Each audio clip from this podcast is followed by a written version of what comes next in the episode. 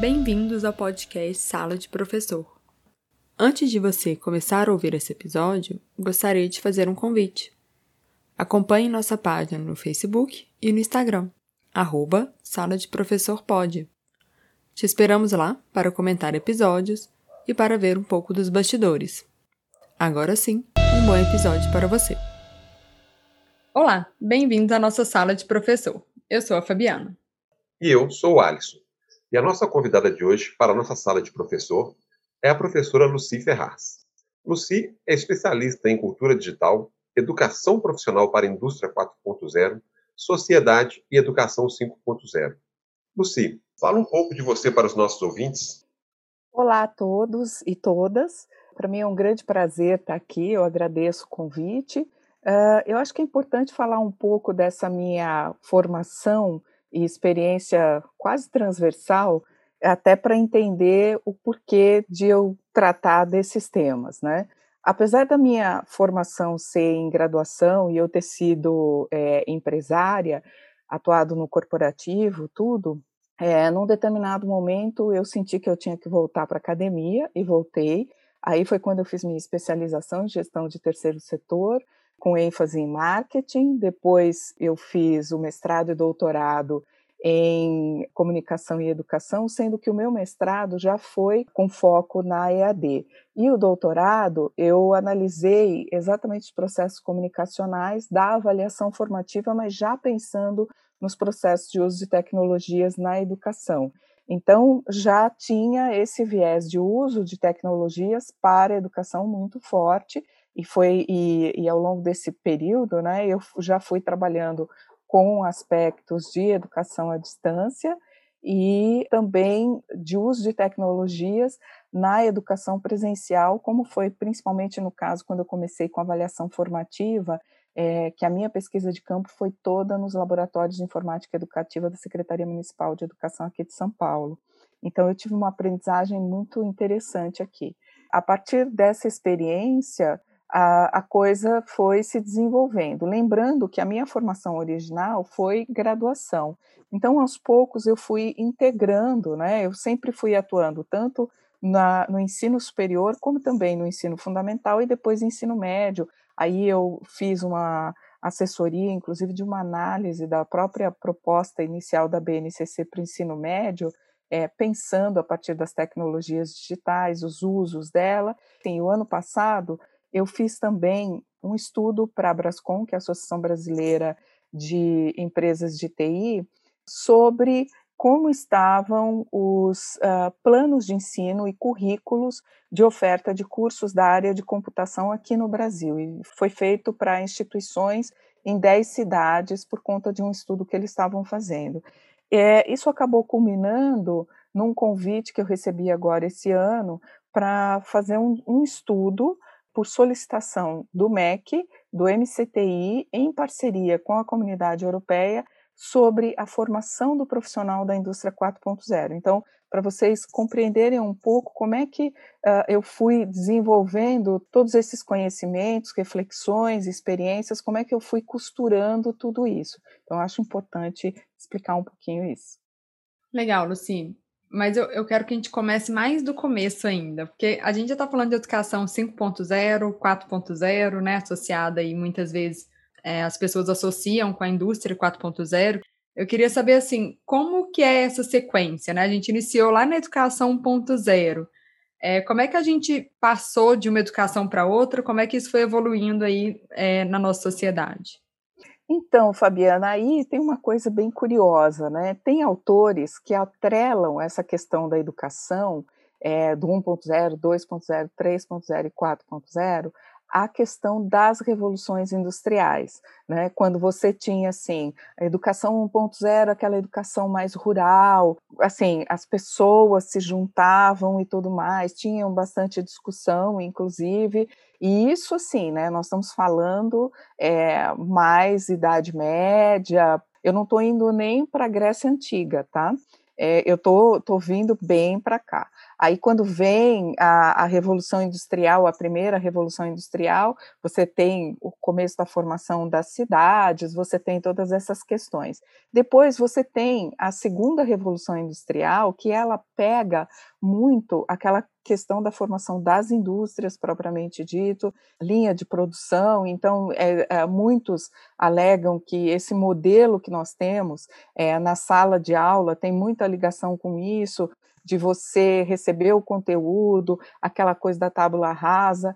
A educação 3.0, esses autores, eles falam que isso aí estaria alinhado, então, com o princípio da automação, que foi mais ou menos nos anos de 1945, 50, depois da guerra, que tem essas questões. E agora tem a Revolução 4.0, que está ligada exatamente à adoção do, das tecnologias que nós chamamos tecnologias de base, que são as tecnologias digitais de informação e comunicação, nesses processos automatizados.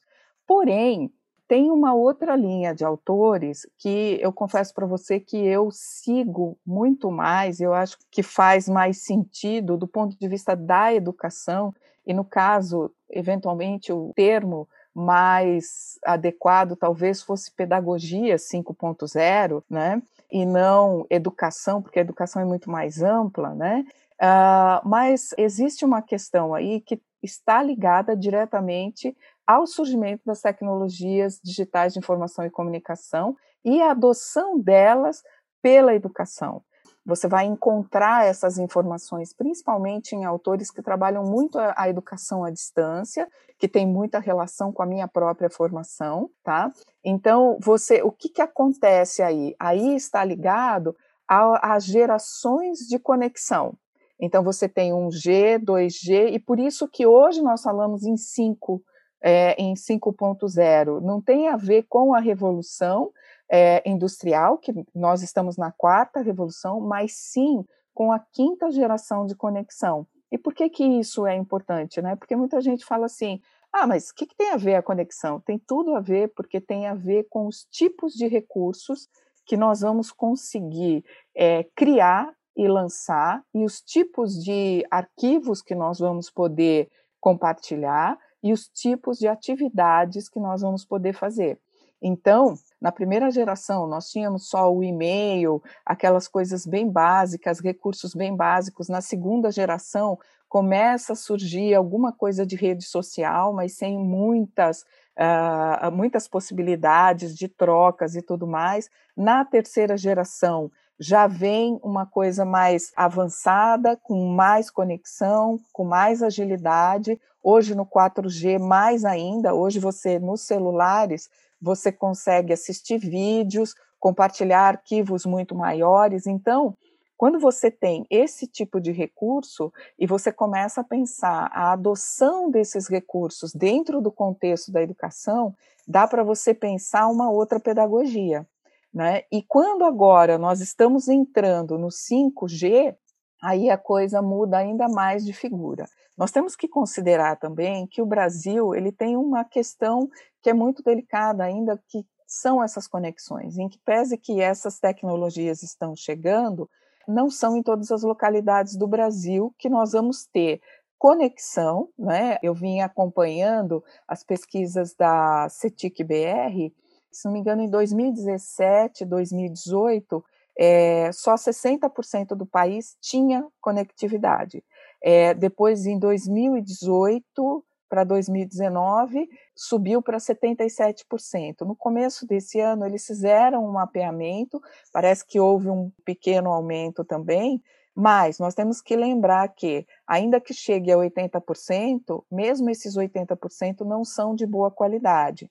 Então, quando nós falamos dessas gerações, há atividades que nós conseguimos fazer em determinadas localidades em função da conectividade e há localidades em que não há como fazer, ainda que tenha uma conectividade mais simples.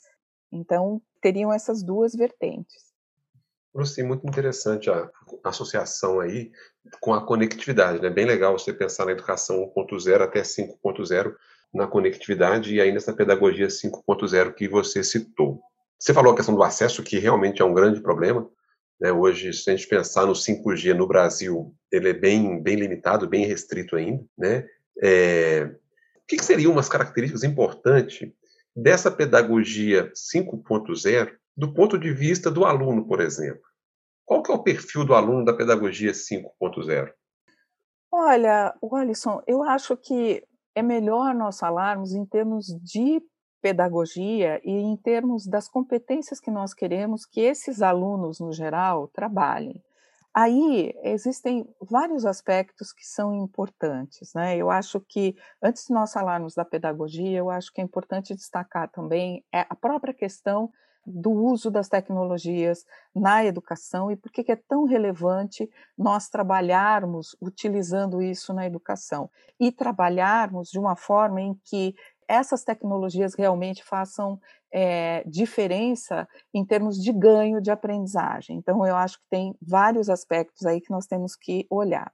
Tá? Em primeiro lugar, né, a apropriação das tecnologias, ela não é uma questão simples. Você colocar as tecnologias em qualquer contexto que seja implica que, antes de mais nada, você saiba utilizar essa tecnologia sobre a qual você está falando. Por exemplo, agora em 2019 foi publicado um, um e-book meu de um curso que eu fiz o conteúdo para o SENAC de uma disciplina que chama Práticas Imersivas nos Espaços Educativos.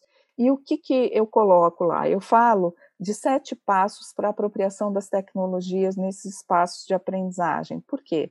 É, existe um autor que, inclusive, foi ele quem cunhou o termo de espaços ubíquos, é, da ubiquidade, que é o Mark Weiser. O Mark Weiser ele fala da questão da tecnologia calma. Então, o que, que ele fala assim? O nosso cérebro, cada vez que você coloca a tecnologia num determinado contexto, pode ser no de aprendizagem, pode ser no corporativo, pode ser no pessoal, você só consegue pensar a atividade, qualquer que seja ela que você vai fazer, depois que você se apropria da tecnologia. Então, o que, que acontece? Quando nós compramos um celular novo, e principalmente se é, se você migrou, vamos supor, de uma plataforma para outra, ou do Android para iOS, ou vice-versa, o que, que acontece? Você tem que parar, você tem que se apropriar da lógica, então você tem que mexer, entender a lógica do equipamento, depois você começa a mexer com os aplicativos.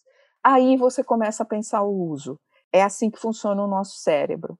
Então, nós temos que nos apropriar desses processos. E no momento que nós nos apropriamos dessa parte técnica e instrumental, aí nós estamos aptos para fazer outros usos, para avançar nesse processo de apropriação. Isso tem a ver com o, nosso, com o próprio processo de conexão neural do nosso cérebro, tá certo? Então, não dá, como eu já vi muita gente falar assim: ah, não, esquece a parte instrumental, vamos direto para a reflexão. Não dá, porque o nosso cérebro não funciona assim. Então, nós temos que trabalhar assim. É, quando nós pensamos que a educação, principalmente a educação básica, a principal finalidade dela é formar cidadão, e esse cidadão ele tem que estar apto para atuar numa sociedade que é altamente tecnológica, então ele tem que saber pensar soluções para situações críticas utilizando esse digital. Então, é essencial que nós comecemos a trabalhar essas capacidades e que estão diretamente ligadas às competências cognitivas, sociais e emocionais, ligadas também a essa cultura digital. E, e por isso que você tem fases, né? Eu acho interessante, existe um texto sobre narrativas digitais da professora Maria Elizabeth Bianconcini Almeida, né, a Beth Almeida da PUC e o professor José Armando Valente, que eles falam, eu gosto da definição deles da diferença entre alfabetização e letramento digital, que eles fazem uma analogia com a alfabetização e letramento tradicional por escrito que a gente tem. Que eles falam assim: quando você faz a alfabetização, as crianças elas aprendem a montar palavras e muitas vezes frases. O letramento é quando você começa a escrever um texto. Né? Então, fazendo essa analogia com o digital, eu acho bem interessante, porque no, na alfabetização você começa a mexer com essas tecnologias, começa a mexer com essa parte mais instrumental, conhecer um pouco disso daí, e no letramento digital e fluência digital, que aí você avança, o termo fluência digital ele é muito usado na Austrália, na Nova Zelândia, agora ele está sendo incorporado pela Europa e agora mais recentemente aqui no Brasil e nos Estados Unidos também, logicamente. Mas é, é importante olhar para isso porque é você saber pensar, estabelecer e desenvolver o pensamento complexo, é, ligando os saberes digital com outros saberes e conseguir fazer essas conexões. Então, daí a relevância de você trabalhar o digital já a partir da educação básica, tá? Colocado isso, quando nós pensamos o uso das tecnologias dentro do contexto hoje da educação, aí nós temos algumas questões. Inclusive agora na educação remota, muita gente, né, a partir dos processos em algumas instituições que eu fui acompanhando, quer fosse como pesquisadora, quer fosse como consultora, em alguns momentos os professores eles fizeram e eu vou dizer uma coisa eu fiquei assim muito feliz de ver como os professores responderam como eles passaram a usar as tecnologias. Então, eu acho que isso é um ganho muito grande, e aqui eu faço um parênteses, né? Eu sempre fui muito contra aquela proposta de nativos imigrantes digitais, porque lembrem-se que eu venho da comunicação e, para mim, digital é linguagem, não é uma questão de, de gerações, né? E aí o conceito de geração é outro questão do nativo imigrante digital me incomodava muito. E eu fiquei muito feliz quando eu vi que essas, uh, essa proposta foi por terra quando se começou de fato a fazer as pesquisas, principalmente vindas da Europa, e que mostraram que não tem realmente nada a ver, não tem fundamentação. E colocado isso, o que, que acontece? Né? É, e aí nós vimos os professores utilizando as tecnologias muito apropriadamente dentro do modelo mental pedagógico que eles apresentam. Por que, que eu falo isso? Porque nós temos que lembrar que a finalidade de um processo de aprendizagem é o quê? É a aprendizagem, é a educação. Ela não é o, a tecnologia em si. Tá? E o que nós temos que tomar cuidado quando nós passamos a adotar as tecnologias nos espaços de educação é que é, nessas horas eu gosto de lembrar do McLuhan, né, que o McLuhan falava assim, que as tecnologias são extensões do corpo humano, as tecnologias digitais de informação e comunicação. Então, o que, que acontece? Né? Nós somos como bebês que estão descobrindo seus próprios, uh, seu próprio corpo. Né? Então, quando nós vemos umas, umas tecnologias que são a extensão do nosso corpo. Por exemplo, agora aqui nós estamos com a parte de gravação de áudio, tem os casos das gravações de vídeo. Então, assim, o seu corpo está chegando virtualmente num espaço que fisicamente você não está. Então, você está estendendo o seu corpo. Então, tem toda essa questão. E nós nos fascinamos enquanto seres humanos. Enquanto professores, nós temos que lembrar desse aspecto pedagógico nós vamos utilizar basicamente as mesmas pedagogias, as mesmas atividades didáticas com as quais nós já atuávamos no presencial. Nós vamos buscar tecnologias que nos atendam. Em alguns casos, o que, que eu escutei? Eu escutei professores assim: ah, eu perdi minha criatividade com as tecnologias. Na verdade, as tecnologias elas registram como você organiza uma sala, como você faz uma atividade.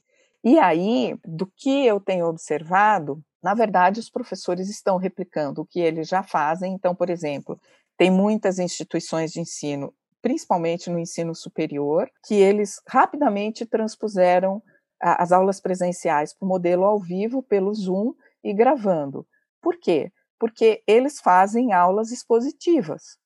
Então, o, o recurso que foi possível para eles foi exatamente esse. Se nós formos olhar, aqui no Brasil, nós temos uma questão também que ocorre muito. Agora, mais recentemente, alguns os professores de ensino superior já vinham trabalhando, uh, buscando outras propostas, até inclusive em função da inserção das tecnologias nos ambientes educacionais. Porém, muitos desses professores aprenderam a dar aula com professores com quem eles estiveram aula.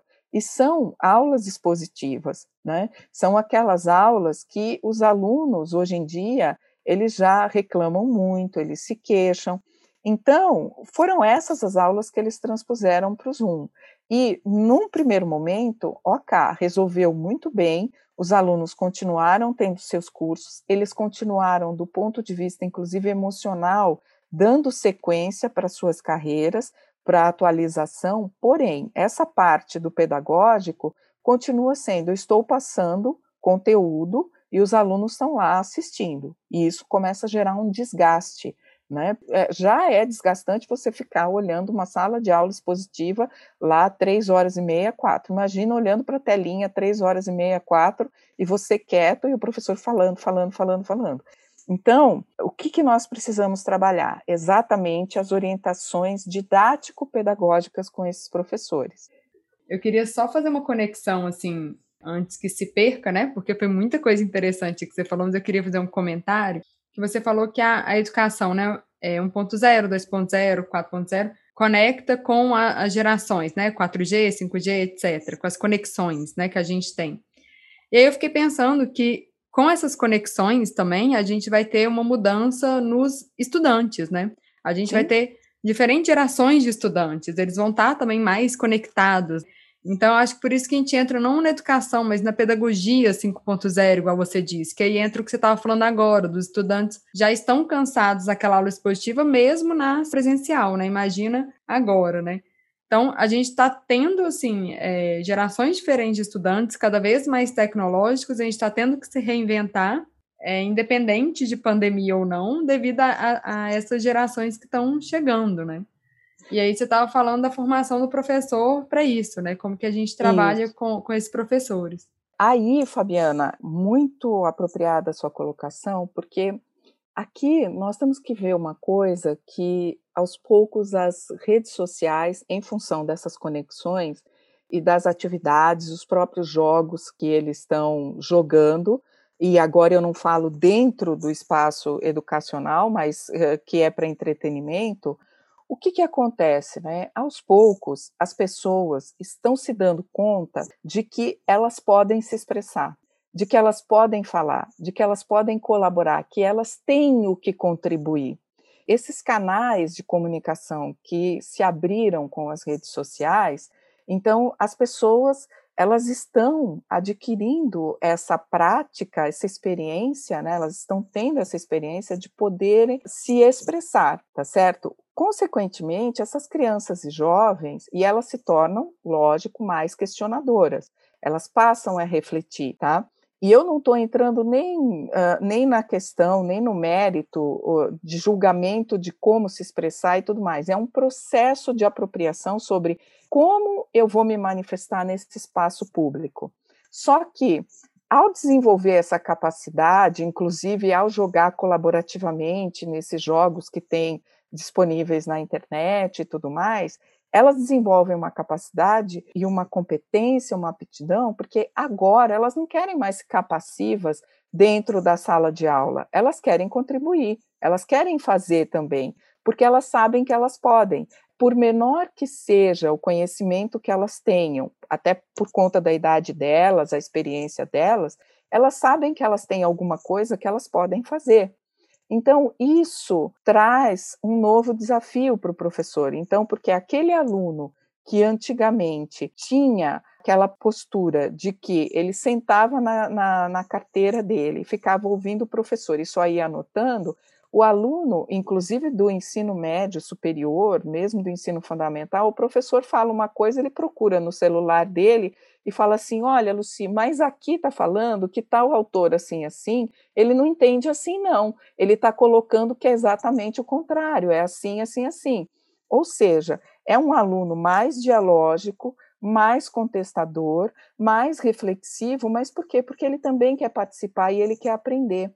Isso é propiciado por meio do quê? Por meio das tecnologias. Quando que nós íamos imaginar que os alunos fossem ter um recurso desses dentro de uma sala de aula e que eles se achassem no direito de questionar o que um professor está falando ali na frente. Né? E isso, num primeiro momento, traz muita insegurança para o professor, porque, poxa vida, o que, que, eu vou falar? Né? Eu tenho que ser o dono da verdade. Eu tenho... E não, né? Se é uma coisa sobre a qual você não tem conhecimento, você fala assim, ok, eu vou ver depois esse autor e depois eu te trago o retorno, porque é, e isso já aconteceu, por exemplo, para mim, numa disciplina que eu estava ministrando numa determinada instituição, que havia todo um embasamento conceitual e o aluno apresentou e, e, não foi nem ao vivo, foi assíncrono. Ele colocou no fórum, ele trouxe a contribuição de um vídeo que ele achou na internet, é, de um rapaz falando uma coisa totalmente ao contrário do que tinha em todo o nosso material e que nós estávamos falando. E aí eu fui pesquisar quem era esse rapaz, o autor, né, que ele trouxe tudo, e aí eu mostrei. Eu falei: olha, gente, essa sua contribuição, eu acho interessante que você vá na internet, mas nós temos que tomar cuidado com o que está na internet, porque nem sempre é o correto. Aí eu trouxe, então, o autor das teorias, eu trouxe vídeos desse autor da teoria que nós estávamos trabalhando e fui mostrando para ele como esse que o aluno tinha disponibilizado estava incorreto, tá certo? Mas é, são questões que nós temos que administrar. Então, nós, como professores, nós temos que também é, ser humildes no sentido assim, olha, isso eu não sei agora, mas vou te responder daqui a pouco. Espera um pouco, né? Ou então vamos buscar todo mundo junto. É, mas o medo de usar a tecnologia, o excesso de informação, às vezes a própria insegurança do tanto que você conhece, acaba tolhendo esse professor. Ele fala, ah, eu não quero o celular dentro da sala de aula, eu não quero. E, e com um detalhe, né? Quando houve a proibição do celular em sala de aula, na verdade, o que aconteceu aqui no Brasil é que quando ele foi proibido, a, as gerações de celular já tinham avançado, porque ele demora tanto tempo para publicar a lei. O que, que aconteceu? Quantos professores solicitaram que o celular fosse proibido por lei, ele ainda era só celular. E quando a lei saiu, ele já era um mini computador. E aí não fazia mais sentido aquela lei, enfim, aí dá outra discussão. Mas é, é, importante hoje nós lembrarmos que o que nós temos na mão né, não é um aparelho só de, de, de falar com outras pessoas, né? ele é um mini computador e nós precisamos pensar atividades que contribuam para esse processo de aprendizagem e que sejam desafiadoras para esses alunos desenvolverem outras atividades e trabalhando conjuntamente várias competências. Legal, Luci. Muita coisa que você falou. E aí eu me coloquei em alguns cenários, né? Por exemplo, o celular hoje a coisa que eu menos uso é para ligar para uma pessoa, né?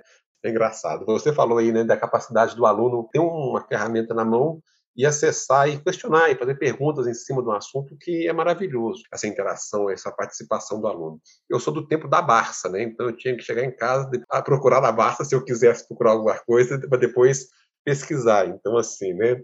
Dez dias depois eu chegava com alguma pesquisa sobre algum assunto que o professor tinha pedido. A questão assim que chama muita atenção e você fala, e eu sou da área de TI e eu falo muito sobre isso, é que as pessoas muitas vezes e aí a sociedade de um modo geral confunde a TI como o fim em si próprio. E qual você colocou muito bem colocado, a finalidade do processo de ensino e aprendizagem é a aprendizagem do aluno. A tecnologia ela entra como um suporte, como uma ferramenta que vai potencializar esse aprendizado, ou seja, ela é meramente um instrumento, uma ferramenta. E muitas vezes a gente tem cenários onde a tecnologia acaba se tornando o destaque principal. Né? Às vezes a gente quer uma aula cheia de tecnologia, mas perde-se o foco do aprendizado. E você falou uma coisa que eu já citei várias vezes, a questão do nativo digital, né? É, você falou aí que está feliz que esse termo não estava correto. Depois a gente pode até conversar sobre isso para eu entender que eu não, eu sempre usei de verdade, tá? É, como que os professores podem, né, qual a formação que esses professores têm que ter para que ele efetivamente usa a tecnologia de forma efetiva num, num, processo de ensino e aprendizagem, ou seja, a tecnologia sendo meramente um instrumento, uma ferramenta para que ocorra a aprendizagem do aluno. Alisson, essa sua colocação é bem interessante e não tem uma resposta tão simples assim. Por exemplo, como eu falei, né, existe esse processo de apropriação. O que, que aconteceu na, na educação remota agora? Né? Os professores precisaram se apropriar a maioria, para não dizer todas as instituições, elas escolheram algum conjunto é, de recursos. E por que, que eu falo conjunto de recursos? Porque houve instituições que adotaram uma plataforma fixa, houve instituições que adotaram um conjunto de, de tecnologias. Isso foi bom porque eles, eles partiram de é, contextos mais simples para que os professores se apropriassem. Existe uma instituição que eu acompanhei bem de perto, né? E eu achei bem interessante porque eles são uma rede e eles trabalham com ensino médio e ensino superior. E eu achei interessante porque eles, na verdade, nos primeiros três meses, eles falaram para os professores: utilizem o que vocês já usam no presencial, que é dentro desse contexto que eu falei para vocês, de que se nós colocássemos naquele momento uma plataforma única para toda a rede, mas que a grande maioria não conhecia, todo o sistema ia travar e nós íamos ter problemas com esses professores. Então, o que, que nós falamos? Utilizem o que vocês já utilizam. E se no limite você perceber que para manter o aluno dentro do contexto você vai ter que usar o WhatsApp, que o WhatsApp era proibido, vamos utilizar o WhatsApp, tá certo? Então, nesse caso específico, né, que eu acho assim muito interessante, não é que eles adotaram várias tecnologias e, e falaram para os professores adotem muita coisa, porque aí nós cairíamos para aquilo que a professora Beth Almeida fala de pirotecnia tecnológica, que é mais para todo mundo ver que está usando um monte de coisa, mas em termos concretos mesmo, os resultados não avançam tanto. E existem pesquisas, existe um, um livro do, se me engano, é o John Hattie, que ele traz várias pesquisas que mostram que assim, você tem que colocar a tecnologia quando ela agrega, né, que ela tem sentido é, pedagógico, tem uma finalidade pedagógica, senão realmente você pode até comprometer o processo de aprendizagem. E nesse momento, como a diversidade era muito grande de professores, de, do que, que cada um estava já começando a utilizar nas suas unidades, com seus alunos, nas cidades, até em função de conexão e tudo mais, o que, que aconteceu? Então, alguns estavam usando as ferramentas do Google, outros estavam usando a plataforma Teams, outros estavam usando o Zoom, enfim, várias dessas ferramentas que nós temos visto, mas não todas juntas, né? Cada um estava usando uma. E num primeiro momento nós falamos, continuem usando assim para isso, e o que, que nós fizemos? Então, ó, é, do ponto de vista didático, tais e tais ferramentas para encontros síncronos, é, elas servem para isso. E qual é o tipo de atividade que você também pode enriquecer um pouco mais? Ah, você pode fazer isso, isso, isso. Ou seja, nós deixamos que eles usassem as ferramentas que eles já conheciam, e a partir daí nós fomos indicando práticas didáticas que eles poderiam fazer mais apropriadas para aquilo para que eles fossem adaptando tanto no modelo síncrono como assíncrono, para que eles fossem se apropriando mais rapidamente. Lembra que eu falei dos sete passos? É exatamente isso que eu falava nesse, nessa sequência, porque o que, que acontecia? Os dois primeiros estão ligados à tecnologia, depois são os usos didático-pedagógicos e depois é a avaliação. Então, nós fomos trabalhando mais ou menos nesse sentido. Né? Então, nós trabalhamos os usos didático-pedagógicos das tecnologias, e, uma vez que eles foram se apropriando dessas uh, propostas, inclusive identificando que o que eles estavam fazendo no presencial, eles estavam, de certa forma, replicando por meio do apoio dessas tecnologias, aí eles foram se sentindo mais seguros, mais tranquilos, mais calmos, tá certo? Consequentemente, eles foram tendo mais domínio da situação com os alunos. No momento que eles foram tendo mais domínio, identificando os usos, os usos pedagógicos dessas tecnologias, verificando o que mais eles poderiam fazer, aí eles passaram a olhar para a avaliação. E aí, na avaliação, nós começamos a perceber, por exemplo, a dificuldade que eles tinham de conseguir definir o que são evidências de aprendizagem. Por quê? Porque a tecnologia nos permite é, registrar todo o processo, dependendo do tipo de tecnologia que você está utilizando, dependendo da prática que você está fazendo. Quando nós pedimos evidência de aprendizagem, muitos apresentam instrumentos de avaliação e de registro, mas as evidências de aprendizagem, que são os critérios ligados às competências e objetivos que eles têm que trabalhar, eles têm dificuldade de vislumbrar isso no próprio processo.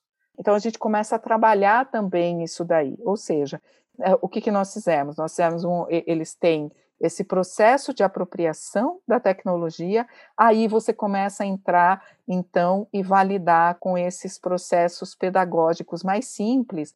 E uma vez que eles entenderam a lógica, você consegue inserir outras ferramentas de uma forma muito mais rápida. Para uma instituição para a qual eu trabalhei, eu tenho trabalhado muito com design de experiência de aprendizagem. Então, eu monto um canvas com eles, com vários recursos, né, indicando para eles, e depois eu trabalho a formação deles para que eles entendam a lógica dessas informações que eu montei desse canvas. Então, o que, que acontece? Aos poucos, eles vão entendendo a ligação exatamente entre a parte pedagógica, inclusive como rever a sua própria proposta pedagógica do ponto de vista de quão protagonista meu aluno vai ser ou não, essa coisa do aluno ser mais ativo ou mais passivo. Em alguns momentos, nós temos que dar atividades de reforço em que ele vai ter que repetir, porque isso, ao contrário do que muitos pensam, faz parte do processo de construção do conhecimento, que faz parte do processo do cérebro. Então, quando nós tiramos essa parte também, nós comprometemos até o processo de construção do conhecimento. Luci, você comentou agora da questão da avaliação. O Alisson não, não falou na abertura, mas você também tem essa especialidade aí, né, de sobre avaliações, sobre processos avaliativos. Eu achei, confesso, muito difícil quando a gente veio para o remoto ver essa questão de avaliação, né, fazer, porque a gente sabe que a avaliação online vai ser em grupo, vai ser todo mundo fazendo, um faz, o outro copia, se a gente pensar naquela avaliação padrão do presencial, né? Eu, eu dou aula na engenharia, então eu dou uma matéria que tem cálculo. Para mim, o aluno tem que fazer o cálculo. É, é muito complicado isso para mim no online. O que, que você pode falar dessas avaliações, desse processo de aprendizagem? Como que a gente co consegue né, usar a tecnologia a nosso favor? Como que a gente consegue verificar as evidências de aprendizagem? Então, Fabiana, uma das coisas que nós temos que ter em mente né, são os benefícios, apoios e funcionalidades das tecnologias. Então, o que, que a tecnologia nos propicia? Registro, tá certo? E aí, o que, que eu vou precisar que o aluno registre para que eu tenha certeza de que ele está entendendo? Você falou que você vem da engenharia. Então, uh, vamos supor, você dá um exercício para ele. Se você fizer um exercício que ele é, vamos dizer assim, uma questão objetiva, que ele tem que só marcar qual é a resposta correta, Nessa questão, entre aspas, se você não pedir para ele demonstrar o, vamos dizer assim, o raciocínio lógico que ele fez, você perdeu todo esse processo, porque esse raciocínio lógico é a evidência de aprendizagem, tá certo? Então, quando você pede um exercício, é importante que você peça que ele apresente essa evidência. E muitas vezes você pode até pedir para que ele procure justificar as escolhas de caminhos da lógica que ele fez. Quando você fala de atividade em grupo, aqui é isso é que eu acho interessante, né?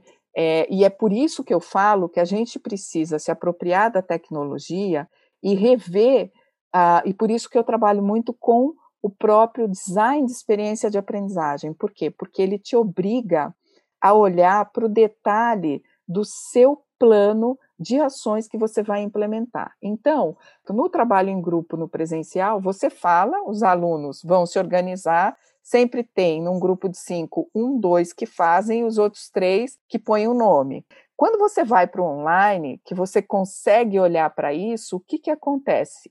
Você pode fazer o seguinte: você divide esse trabalho em duas fases. Então, você vai dar um trabalho por exemplo, eles vão ter que fazer, sei lá, um protótipo para resolver um determinado uh, problema hídrico de uma determinada região, já que você é de engenharia. Então, eu estou, assim, elocubrando, tá? Só que eles não vão ter que eh, não vão apresentar só o trabalho final. Você tem fases. Por isso que a avaliação formativa com a tecnologia, ela se viabiliza, coisa que antes a gente não conseguia, porque ela pode fazer esses registros do processo. Então, ao invés de você pedir para os alunos só entregarem o protótipo final, não. Então, olha, a primeira fase do trabalho, os cinco alunos, você vai dar cinco tópicos que eles, sobre os quais eles vão ter que aprofundar. Então, cada aluno vai ter que apresentar uma atividade individual que é sobre um desses tópicos, para você ter certeza que todos vão contribuir para o trabalho. E aquele que não apresentar, ele fica com zero nessa parte. E os outros vão ter que ir atrás. E também, dependendo da instituição, você ele simplesmente não pode prosseguir, porque como ele não contribuiu na primeira fase, ele não pode prosseguir e simplesmente colocar o nome dele. Aí você começa a ter um acompanhamento muito mais próximo do que de fato está sendo colocado. Quando eles fazem, por exemplo, essas cinco temáticas, o que, que você pode fazer também? Pode pedir que eles façam uma, um comentário, cada um deles, tenha que ler os trabalhos dos outros quatro e fazer apontamentos sobre o que consideraram de cada um desses trabalhos. E isso também vale nota, ou seja, você passa a registrar, você vai tendo essas evidências de aprendizagem por todo o processo, e você vai vendo quem participou mais, quem participou menos, e aí você vai atribuindo pesos nisso daí, até o protótipo final, que daí é uma nota fechada deles, que vai somar e vai ter um determinado peso. Então, você veja que você tem uma possibilidade de avaliar muito mais próxima, com vários detalhes é, dessas participações, mesmo nas contribuições em aulas síncronas, né? Que eu vejo que muitas vezes os professores falam assim, mas como é que eu vou avaliar? Mas por quê? Porque ele tem muita aula expositiva, né? E aí nas aulas expositivas, eh, no presencial, normalmente ele também não avalia, por quê? Ele só dá a prova, por quê? Porque ele não tem condições de anotar quem está participando ou não. E aí, pensando na questão da pirotecnia, eu sei que hoje tem vários uh, aplicativos que você pode passar para os alunos e o aluno responde na hora e vem a resposta, as respostas na hora, e é sensacional. A única coisa que eu lembro é que tudo isso precisa de conectividade e consome pacote de dados dos alunos. Então, se você está numa instituição que você tem um perfil de aluno que tem limite de pacote, se você começa a colocar também muito dessas tecnologias, se esse aluno ia ter condições de assistir três semanas de aula, acompanhar, ou quatro semanas, reduz para duas, duas e meia. Então, a gente tem que tomar um pouco de cuidado com isso. E nessas transmissões ao vivo, o que, que a gente pode fazer? O professor pode propor, sim, essas perguntas, mas ao invés do aluno ter que sair, ter que acionar outro, pega e posta no chat e escolhe um, dois alunos para fazer o mapeamento das respostas rapidinho enquanto ele segue. Ele fala: olha, eu estou vendo que nós tivemos mais ou menos tantas questões, tantas respostas assim, tantas respostas assado. O próprio professor, à medida que ele vai pegando traquejo, ele vai olhando e vai vendo as colocações e já vai comentando. Então, essas são as evidências de aprendizagem que a gente tem, porque isso tudo vai ficar registrado e o professor ainda pode enfatizar: olha, tem alunos que estão tendo isso, tem alunos que estão tendo aquilo, então você já dá uma devolutiva mais rápido e você está registrado ali quem são os alunos que estão compreendendo mais rapidamente e aqueles que estão em dificuldade, você já pode fazer intervenção. Mas para isso você tem que ter clareza do que você de fato está buscando com aquele processo de aprendizagem. E esse, ao meu ver, seja talvez o grande desafio, porque muitos professores deixam para colocar isso só na prova. Então, no processo, ele não consegue, ele não consegue identificar isso. Eu acho que a minha dificuldade maior no online é essa questão da prova, assim, do cálculo, né? O aluno registra o cálculo, mas um faz, tira foto e todos copiam. Então, assim, a gente fica naquela tentando usar o número de matrícula deles para mudar os números, né? Fica uma prova personalizada. Só que eu tive uma reunião tem duas semanas assim com outros professores da engenharia. Os professores falaram que não estavam sentindo que os alunos estavam aprendendo tanto na aula online, sabe? Não estava sentindo isso. Aí a professora assim, ah, mas como é que foi a nota da prova? Aí os professores falaram assim, para mim não é parâmetro, porque essa prova online não está sendo parâmetro. Porque um faz, outros copiam. Mesmo se a gente muda os números, eles apontam exatamente, ó, aqui que você tem que trocar um número quando mandar foto para o outro, sabe? Então, acho que fica essa ansiedade, às vezes, dos professores de não estarem sentindo, não estarem conseguindo verificar efetivamente, sabe, o, o se está sendo eficaz a aula, né? Se está sendo eficaz aí o processo de aprendizagem. É, eu fico pensando se na avaliação online a gente deve focar muito mais na formativa do que na somativa. Porque realmente na somativa o aluno pode sim usar aí os recursos, e, e, mesmo que ele não copie de um colega, ele pode ir no Google, igual a gente falou mais cedo aqui. Ele pode ir pesquisar sobre o assunto. Então, acho que no online a gente tem que é, mudar o foco para formativa, talvez, e menos somativa. Não seria isso, Luci?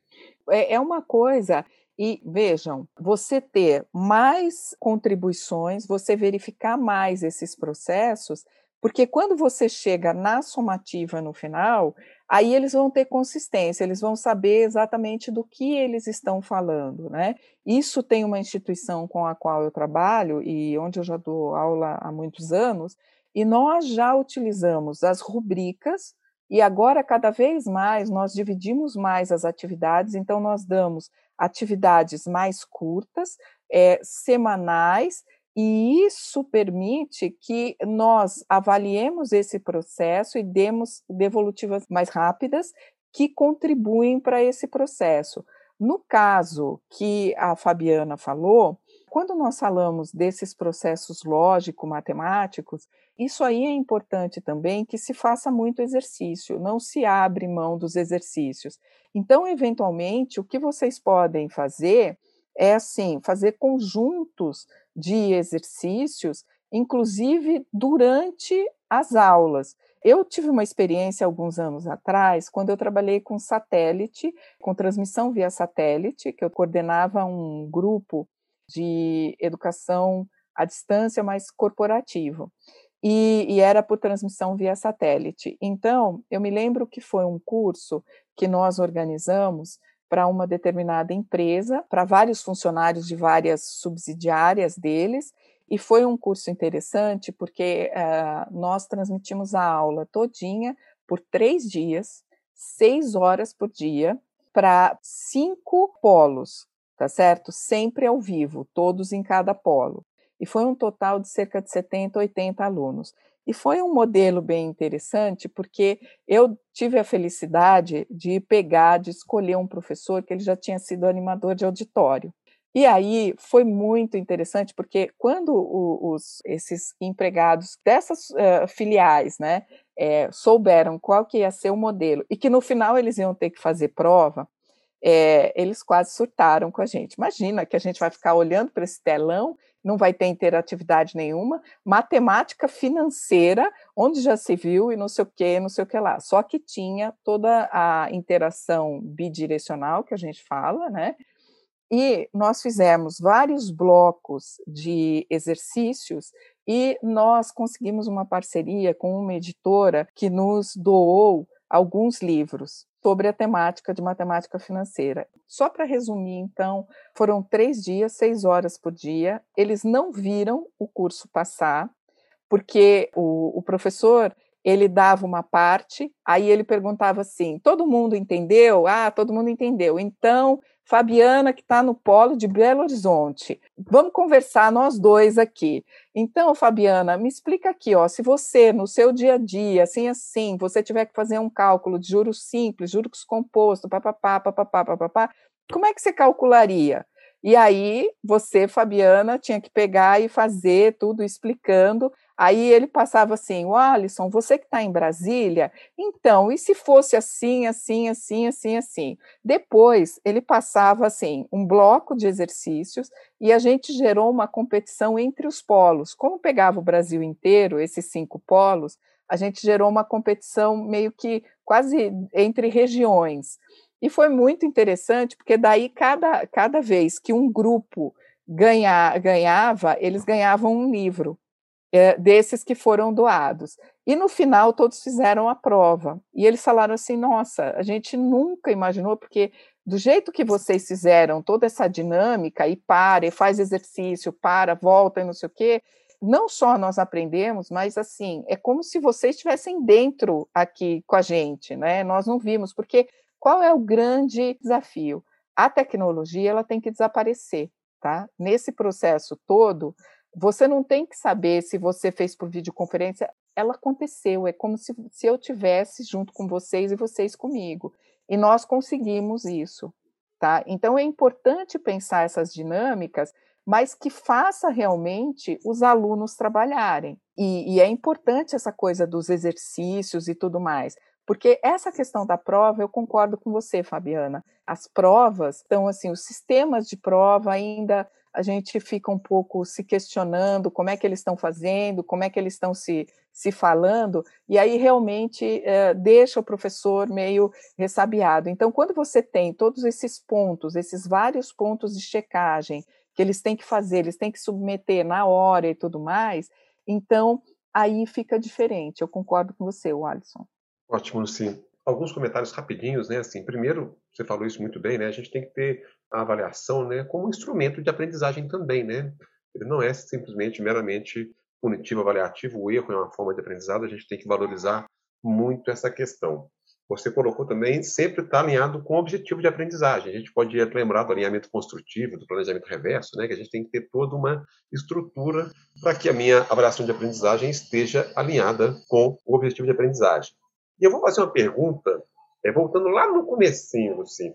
Você colocou que você, tá fazendo, você fez um estudo para o MEC, em parceria com, com o Ministério da Ciência e Tecnologia, não é isso? Foi um estudo de um programa que existe entre o Brasil e a União Europeia, que chama Diálogos União Europeia-Brasil, que participa dele os membros do MEC, do Ministério de Ciência e Tecnologia e Inovação e a União Europeia. Esse que eu fiz esse ano, que foi sobre a indústria 4.0. E o que você observou nesse estudo? O que você concluiu nesse estudo, nessa sua pesquisa?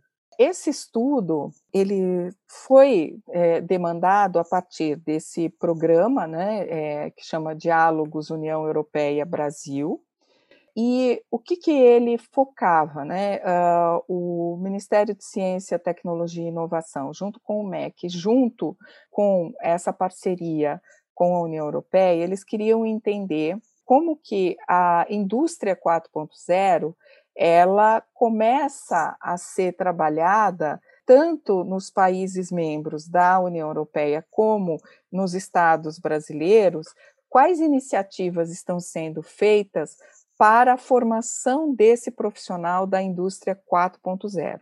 Eu fui contratada para fazer, como perita sênior, para fazer o mapeamento no Brasil, procurar identificar em vários estados eventuais iniciativas que estivessem sendo feitas e aí foi contratada uma perita sênior europeia para fazer o mapeamento lá da Europa, né? Na verdade, ela é de Portugal, que é a professora Ana Lehmann. Como que eu estruturei isso, né?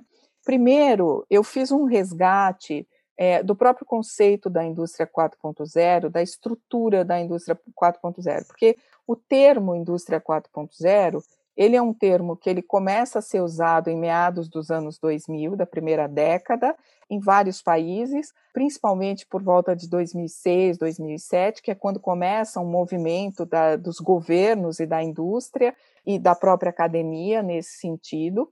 E ele culmina com o primeiro uso, vamos dizer assim, tido como oficial por um governo, que foi pelo governo alemão, na, na Feira de Hanover, em 2011, é, a partir de um grupo que tinha sido formado, que era composto por representantes do governo alemão, representantes da indústria alemã, com automação e que estava começando a adotar as tecnologias de, digitais de informação e comunicação nos seus processos, e as academias. Por quê? Porque exatamente esse pensar do digital influencia muito uh, na indústria 4.0 tá certo? Então eu fui buscar e o que, que eu identifiquei? A indústria 4.0 ela tem dois tipos de duas camadas que eles chamam, né?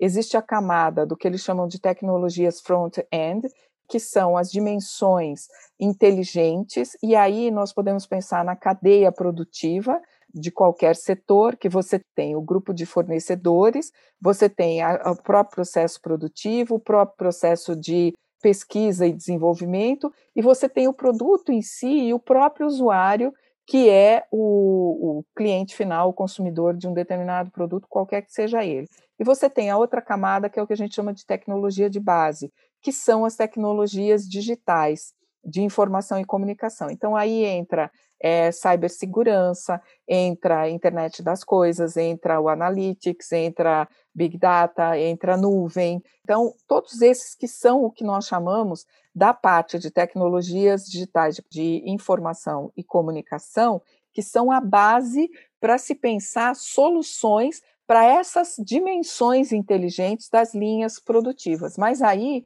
quando nós começamos a olhar para toda essa camada, porque muita gente tende a pensar assim: ah, bom, então isso daí é só para quem está na linha de produção, porque a produção começa a ser automatizada e você vai colocar essas tecnologias de informação e comunicação lá. Não, não é só isso, ela vai até o produto, pega marketing, pega finanças, pega expedição, porque se você está mandando o seu produto utilizando algum recurso dessas tecnologias. Então, você vai fazer o mapeamento, por exemplo, hoje a gente faz o rastreamento de quando manda a mercadoria, tudo isso é tecnologia digital que nós estamos usando, tá certo?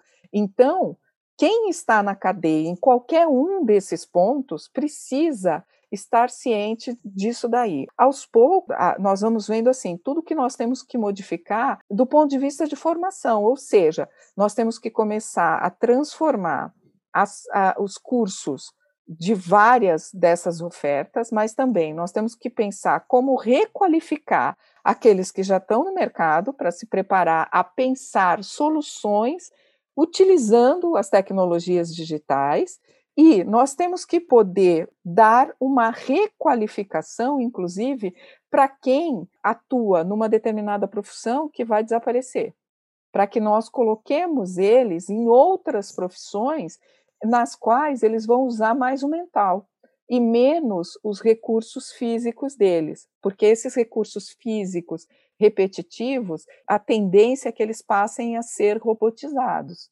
Por conta disso, nós começamos a ver toda uma transformação. Outra coisa, isso tem sido feito já muito é, na Europa, nós vemos as iniciativas, no bloco asiático também.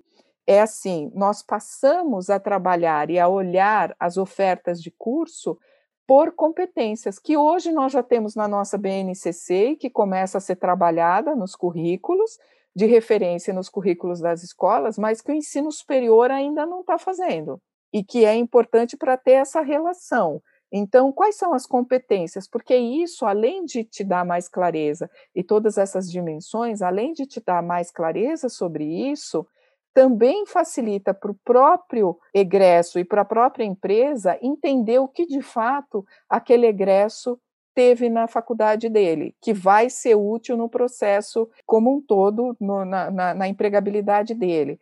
Mais do que isso, né, é uma das coisas que, que para mim ficou muito claro, né?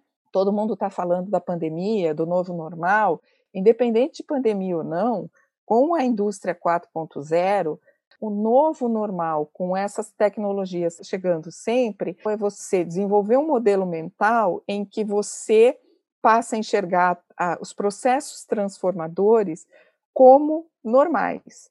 Então, quando você está nesses processos atuando em qualquer posicionamento que, que você esteja, você está sempre buscando melhorar para manter a sua competitividade, aprimorar a produtividade dele e conseguir manter o seu pessoal alinhado. Então, isso demanda que você mude o modelo mental e tenha um conhecimento muito grande dessa parte digital, no sentido de olhar, e se eu sou de marketing, eu estou em pesquisa e, e, desenvolvimento, e eu consigo olhar assim, um produto em que, por exemplo, a internet das coisas vai agregar muito, principalmente para o meu consumidor final, mas para que isso aconteça, eu também tenho que desenvolver uma série de outros ajustes dentro da minha cadeia produtiva, tá certo? Então eu tenho que ter essas competências todas para ter esse olhar. E isso não é uma vez só. Isso vai ter que estar tá constantemente atualizado,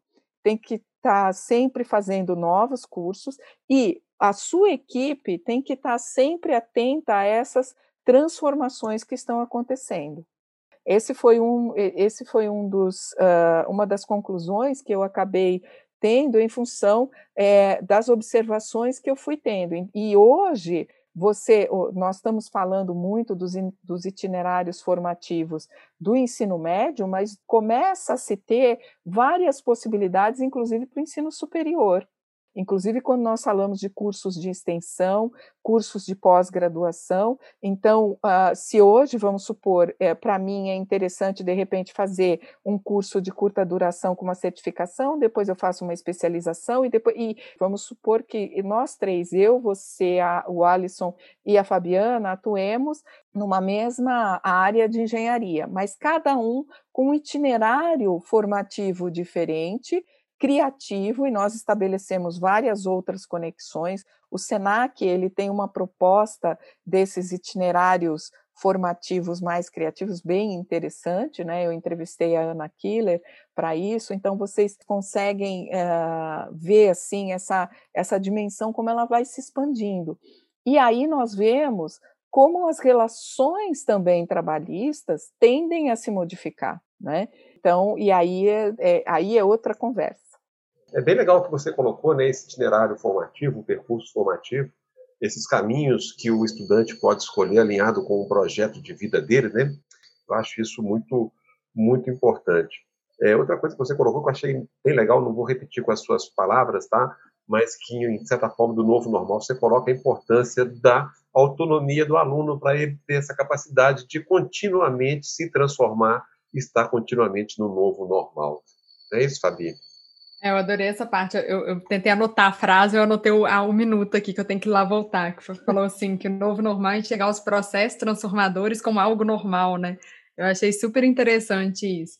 Luci, a gente já está agora para a reta final. Sempre no nosso final do episódio, o nosso convidado, nosso convidado, deixa uma dica para os nossos ouvintes. Pode ser que você quiser, né? De música, livro, filme, é, uma dica para a vida, como eu gosto de falar. Fique à vontade. Pensando todo esse contexto do digital e toda essa situação que nós estamos enfrentando, né, eu acho que uma questão que eu acho de grande relevância é que o digital ele veio para ficar e ele, para mim, né, é uma questão de soberania nacional.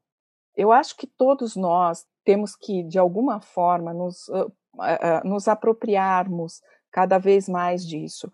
E quem está no, no papel de professor, nós temos que procurar olhar as tecnologias como uh, aliados nossos, tá? E eles são aliados que eles vão nos auxiliar na, na nossa resolução e, e, na concretização daqueles objetivos que nós queremos que os nossos alunos trabalhem. Para que nós consigamos de fato modificar a nossa prática, e, e, e, aqui eu falo tanto na educação remota como na educação presencial mediada por tecnologia, nós temos que começar a trabalhar com esses designs de, de experiência de aprendizagem, utilizando o Canvas, por quê? Porque daí o que, que a gente consegue fazer? A gente começa a detalhar de fato tudo o que nós estamos fazendo nesse processo para mim, a grande palavra do momento é o processo. Então, é o processo de aprendizagem, é o processo, no caso da indústria 4.0, é o processo produtivo. Por quê? Porque o processo ele é composto de vários procedimentos, várias ações. Então, nós temos que começar não mais a fazer plano de aula falando assim: ah, eu vou fazer uma, uma atividade ligada à reciclagem, está ligado aos 17 Objetivos de Desenvolvimento Sustentável. Você tem uma série de ações que você vai fazer para fazer essa atividade. Então, escreva isso para o teu cérebro reconhecer, para ele registrar. E para cada uma delas, nós temos que identificar quais são as características que impactam e como elas são relevantes exatamente para a construção de conhecimento dos nossos alunos. E isso, esse detalhamento, nós não estamos fazendo. Nós não fomos orientados a fazer, então nós não estamos enxergando. Por isso que nós não conseguimos mudar a nossa prática. Por isso que nós não conseguimos inventar na nossa prática, porque nós inventamos no procedimento, não é no processo como um todo. Então, você muda as suas propostas nesse detalhe, nesse procedimento, em um ou mais procedimentos. De repente, num procedimento, você está usando uma tecnologia e uma mudadinha que você faz, ou então um tipo de enunciado que você dá para o seu aluno, você muda tudo isso. Então, o grande diferencial entre, porque eu vejo muita gente falando, ah, então eu vou dar uma oficina de tal metodologia porque ela é ativa. Não, nós, todos nós podemos transformar as nossas práticas em mais ou menos ativas, dependendo do tipo de participação que nós vamos trabalhar com os alunos. Então, essa é uma primeira dica, porque as pessoas não percebem que nós, muitas vezes, colocamos, inclusive no planejamento, uma coisa e falamos outra coisa para os alunos, nós damos outros comandos. Então, essa é uma primeira dica, e os professores que têm compreendido isso, eles têm transformado muito a prática deles, né?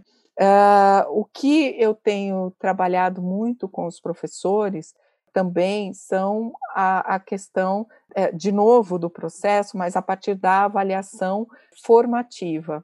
E o Alisson falou uma coisa que é bem interessante. Ela trabalha a questão do erro a partir de uma proposta positiva, tá certo? Porque o erro faz parte, e de novo, ligado ao processo. Então, você sai de uma cultura de aprovado e reprovado para uma cultura de formar, de aproveitar todo o processo de aprendizagem e sempre renovando, né? Eu, eu acho que a dica que eu daria seria essa: cada vez mais focar nessa questão do processo, que isso vai fazer toda a diferença para que você consiga transformar, quer seja os, as suas próprias práticas uh, junto com os alunos, ou mesmo se nós considerarmos esse contexto da indústria 4.0, é, considerar esse ambiente de constante transformação. Ótima dica, Luci. Eu gostei muito do bate-papo que a gente teve hoje.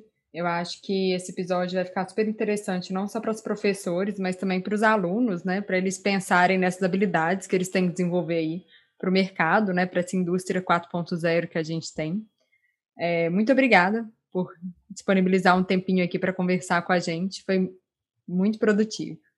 Foi um bate-papo excelente, foi um bate-papo gostoso, descontraído, leve, suave, como a gente tenta é, fazer os nossos bate-papos no sala de professor, com bastante clareza para todo mundo, para toda a comunidade. Eu te falei, né, tem vários alunos que nos escutam também. Certamente esse episódio será compartilhado com eles para que eles possam é, refletir na profissão, na carreira, né, e se planejar para um futuro. Você citou, a gente nem comentou, tem tanto assunto né, das relações corporativas, das profissões que não existem ainda e etc. Mas foi um papo ótimo. Eu que agradeço, Fabiana, agradeço o Alisson pelo convite e eu sigo à disposição, espero ter contribuído com vocês e com os ouvintes de vocês e caso vocês necessitem, eu estou à disposição. Muito obrigada. E assim finalizamos mais um episódio do Sala de Professor. Nesse episódio, recebemos Luci Ferraz, professora, especialista em cultura digital e indústria 4.0. Se gostou, compartilhe e até o próximo episódio.